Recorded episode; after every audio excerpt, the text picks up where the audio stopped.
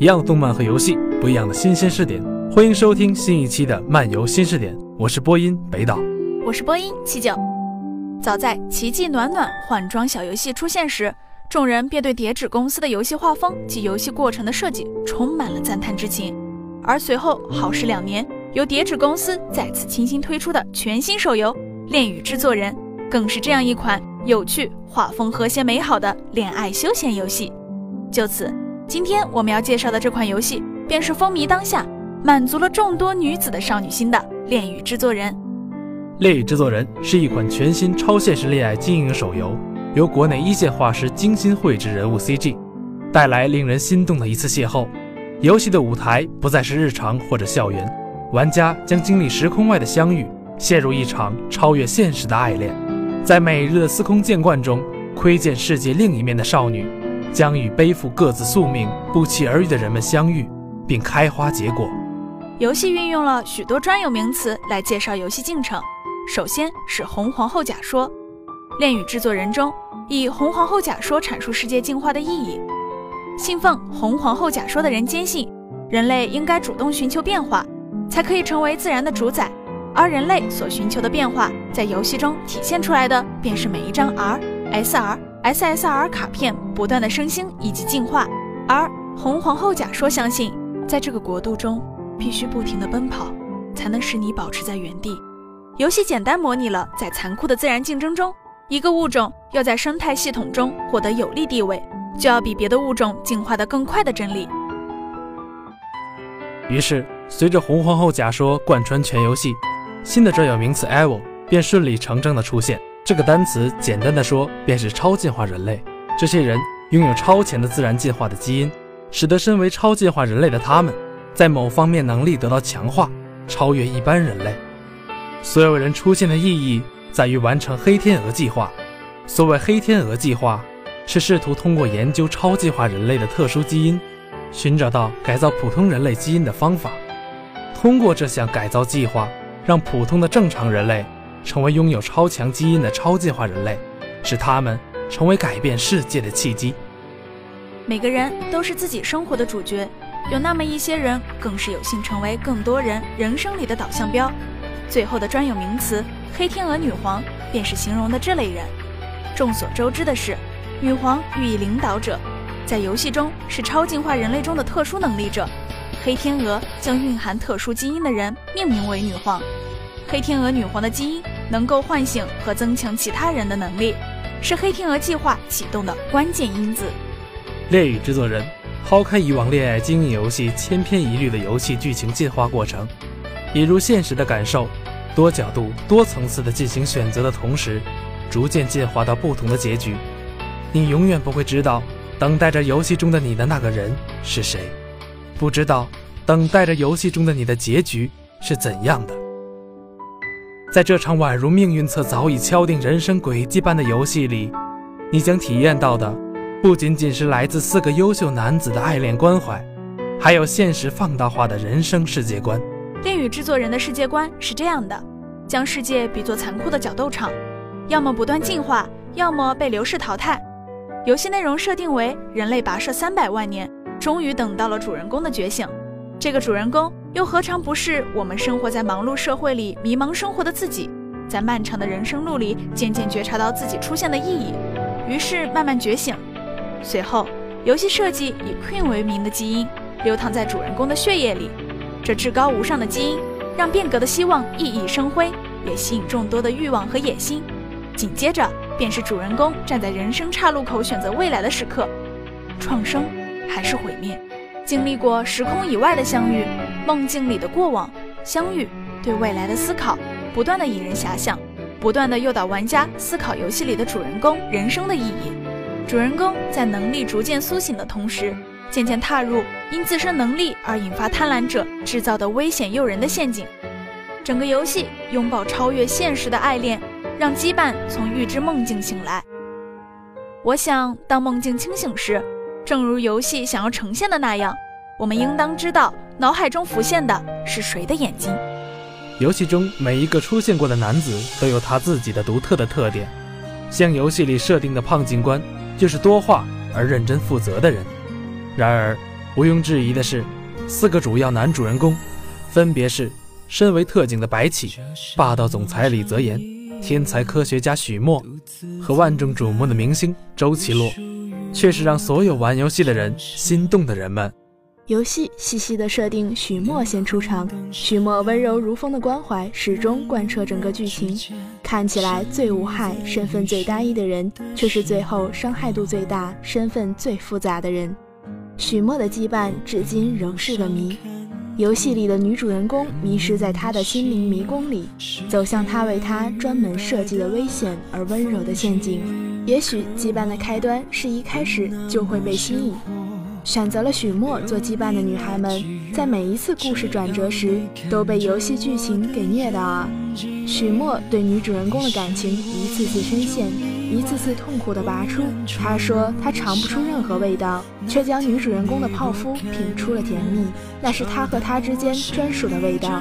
许墨坚信感情会将人诱导入陷阱。这个盛大的陷阱究竟是捕获了试验品女皇，还是埋葬了制作者自己的心，不得而知。紧接着，女主人公在超市偶遇拥有绝对吸引力的当红明星周启洛。她拥有多面角色，现实中是超级巨星，暗地里也是一名超级黑客。机智的大脑和绝对吸引力让她在世界顶端熠熠生辉。她说：“为了你，我要站在更高的地方。”如此具有魅力的一个男子，拥有思考时成熟和热爱薯片童真的两面，怎能不吸引万千少女？正如游戏里《黑天鹅档案》中记载的那样，靠近周启洛的瞬间，恒星的光芒拥抱了我，似乎闪耀的那些时刻，只为了照亮我到来的方向。随后是面对公司即将破产时遇见的霸道总裁。对于好多女生来讲，霸道总裁是经久不衰的设定。一位拥有绝对成熟魅力的成功男子，工作之时看似不耐烦，实则处处留心的指导支持；生活之中化身温柔伴侣，用最温柔的声线让入戏的人、最用情的人陶醉其中。年龄最大、权力最大的他，理所应当的拥有操纵时间的能力。他让时间停下。用永恒暂停的全世界见证他与女主人公的相遇，而女主人公也将穿过他冷漠的表面，去寻找他与他记忆中不曾忘却的拥抱。最后是堪比青梅竹马的学长特警白起，帅气的外表，风场控制的能力，学长般无忧霸道的关怀，让众多女孩芳心暗许。白起是第一个对女主人公坦白自己能力的人，仍记得坦白后。白起专注地说：“我不会让你陷入危险，只要你在风里，我就能找到你。世界之大，风声淅淅，银叶飒飒，风在，他便在。这该是怎样一种执着的爱恋，才会让他承诺得如此坚信？他穿越阴谋与危机，再一次出现在女主人公的生命里。记忆里，十六岁相遇时，银杏雨又落下，他的胸膛里是让人安定的心跳。”游戏里还有些小小的牵绊，许墨的猫，白起的银杏叶，周启洛的薯片，以及李泽言的工作契约，都像是现实生活中的点滴细节。每一次与许墨相遇时，都能遇见一只猫咪，多么神奇又平常的设定。两人之间的相遇由猫而鉴定，雨天时的一把伞，郊游时的温暖怀抱，栀子花开时的悸动。许墨啊许墨，香樟树下小小的你。遇见了小小的我，我该如何拂过你的眉头，才能抚平你心里的褶皱？你说你想要的都会得到，如今我一点点地发现自己内心的声音。我把自己摊在你的面前，愿自己走进你设计的陷阱。只要你好好照顾我们一起在雨天留下的小猫，在小猫喵喵时，静静地想起我们的萤火之森。每一次与白起相遇时，要么有阵风，要么会有他的摩托小黑。学长的温暖是毋庸置疑的，在阳光下，泛着金色的银杏手链，连接着过去的心绪与未来的承诺。多想告诉你，谢谢你的无言陪伴。十六岁遇见的日子，明媚了余生。每一次与周奇洛通话或者发短信时，都会被叫薯片小姐。香香脆脆的薯片，是你想要的生活吗？味道繁复众多，却每一片都脆弱。聚光灯下的你耀眼的笑着，你能否和我并肩坐下，缓缓地向我说你小时候在孤儿院的悲伤？当然，若是你不愿再提及，能否再叫我一声薯片小姐，为我读诗？我会在一旁静静地坐着，无视外界的纷争，与你共度一生。每一次与李泽言相遇，多半都是因为工作，让人哭笑不得的李怼怼三连广为流传。其实我啊，并不为你的责备难过，反而像是尝到了你做的甘甜布丁那般，充满了甜蜜。一直忙碌的你，是对我用了多深刻的心思，才会在时差颠倒的时候不顾困倦，小心叮嘱我工作上的事情，才会耐下性子，一点一点的哄我安眠。按道理讲。在商界叱咤风云的你，应当是那个内心最黑暗的人。可是相较其他人，你却是那个唯一一个从头至尾用情最真的人。恋与制作人每一天都在更新着时光进程，故事越往后越精彩纷呈。不定期的出现音频等福利，让声控深深沉醉。一款游戏寄托了众人在现实里很难找到的感情。我们每一个人都是自己人生的制作者，爱情更是需要制作者细细经营。情字一笔一画，唯美的刻在这款游戏里。愿你能在这款游戏里找到属于你的羁绊，愿你也能在现实生活里牢牢抓住属于你的羁绊。当你看不出我情绪变化，其实温柔早于心底枝桠，像秒针为你千回百转。已不知多少下。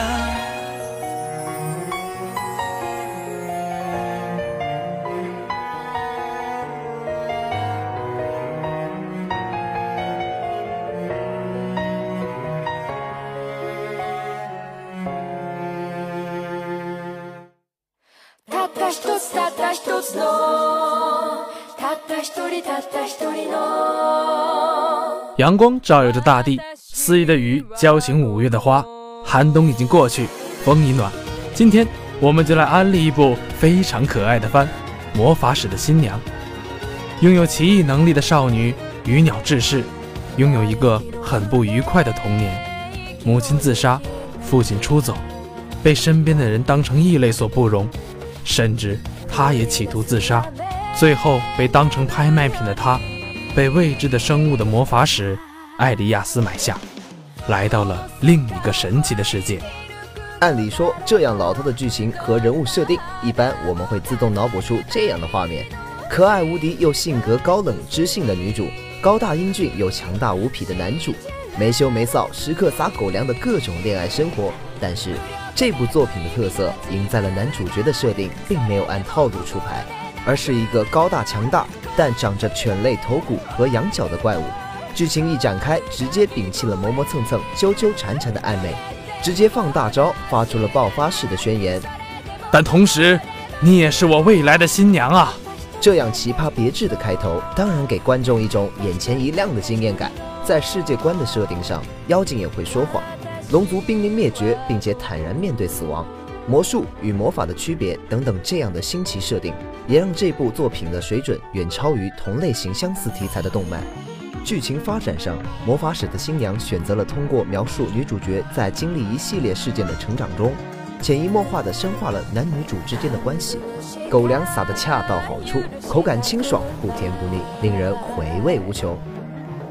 你，过来，不必卑躬屈膝，挺直身体向前看，明白了吗？当智士被买下后。他一度认为自己将沦为奴隶，然而艾利亚斯却扯开了锁住他的枷锁，温柔地鼓励他：“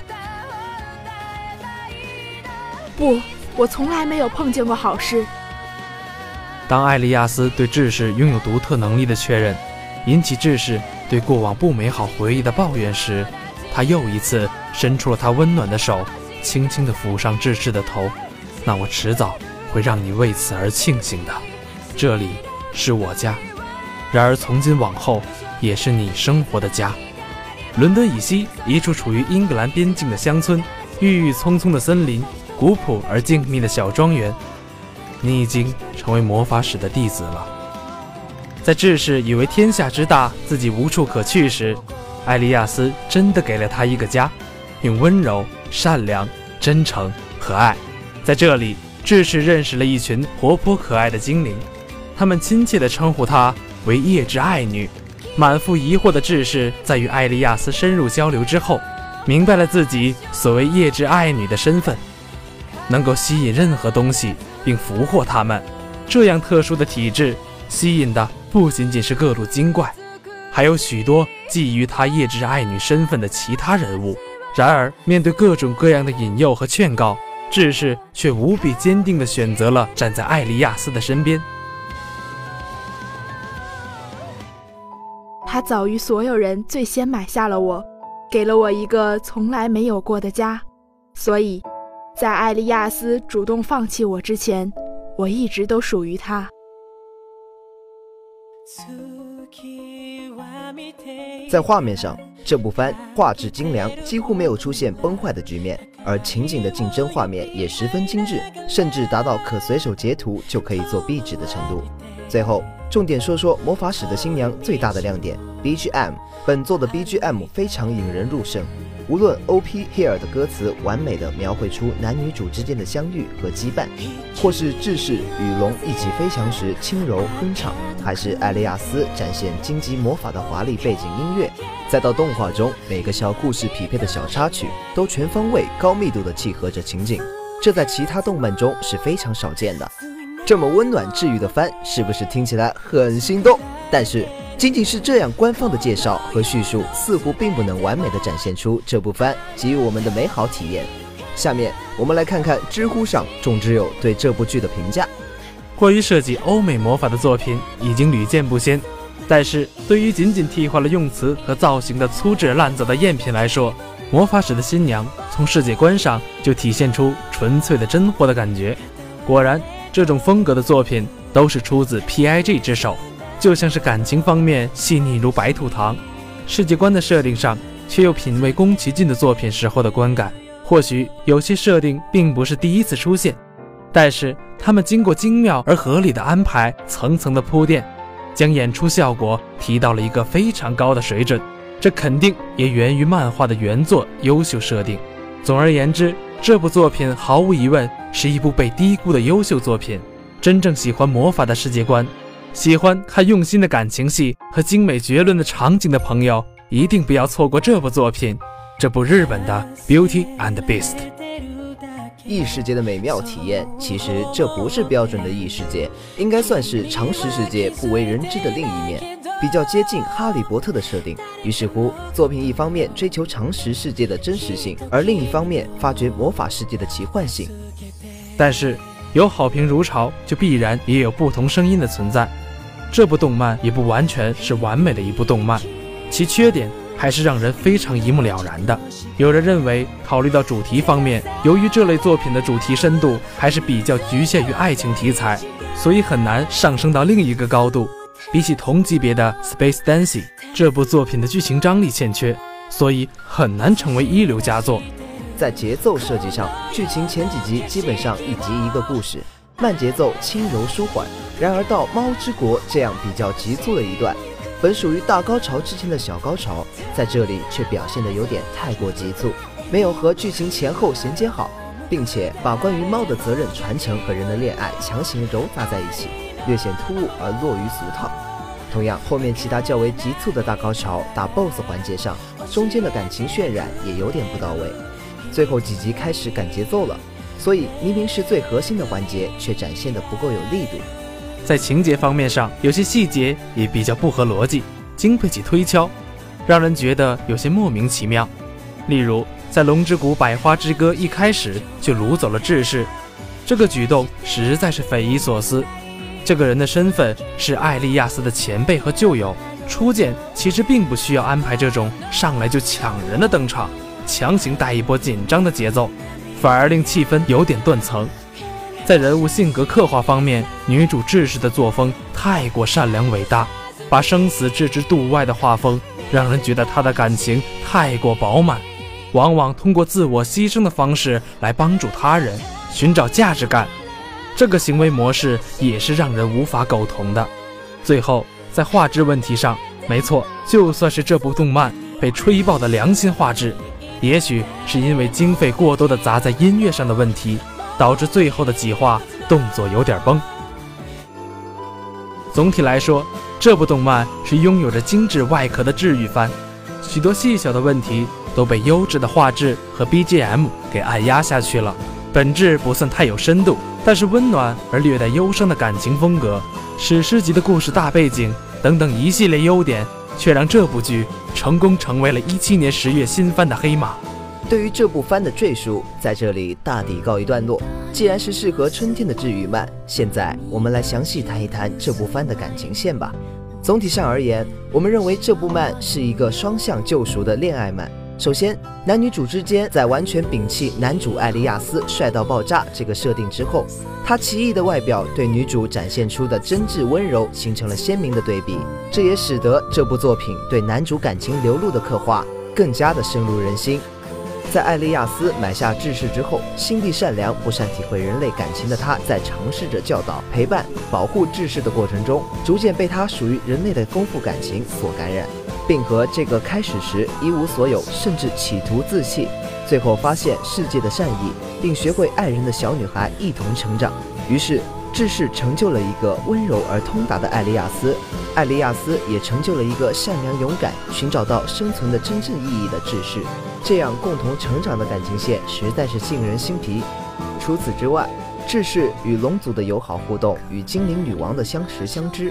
还有《猫之国》中马修和米娜之间绝望又热烈的爱等等一系列各种各样的羁绊，使得人物之间的关系建立的自然和谐、水到渠成又不露轻浮，也使得这部漫的感情层次丰满，感情发展顺利流畅，非常有看点，让观众感同身受。我们生活在这个世界，有太多的困扰、迷茫和绝望，但要始终相信，所有的相遇都是久别重逢。于是，我们身边总会有爱我们的人和我们爱的人，这就是让我们坚持下去的动力。请不要随意的放弃自己，我们终将一死，身外之物带不走，但我们仍然保留着与所爱之人的一片赤诚。今天的漫游新视点到这里就要和大家说再见了。感谢编辑四间西河，感谢导播莫商，感谢播音真真七九，我是播音思义，我是播音北岛，我们下期再见。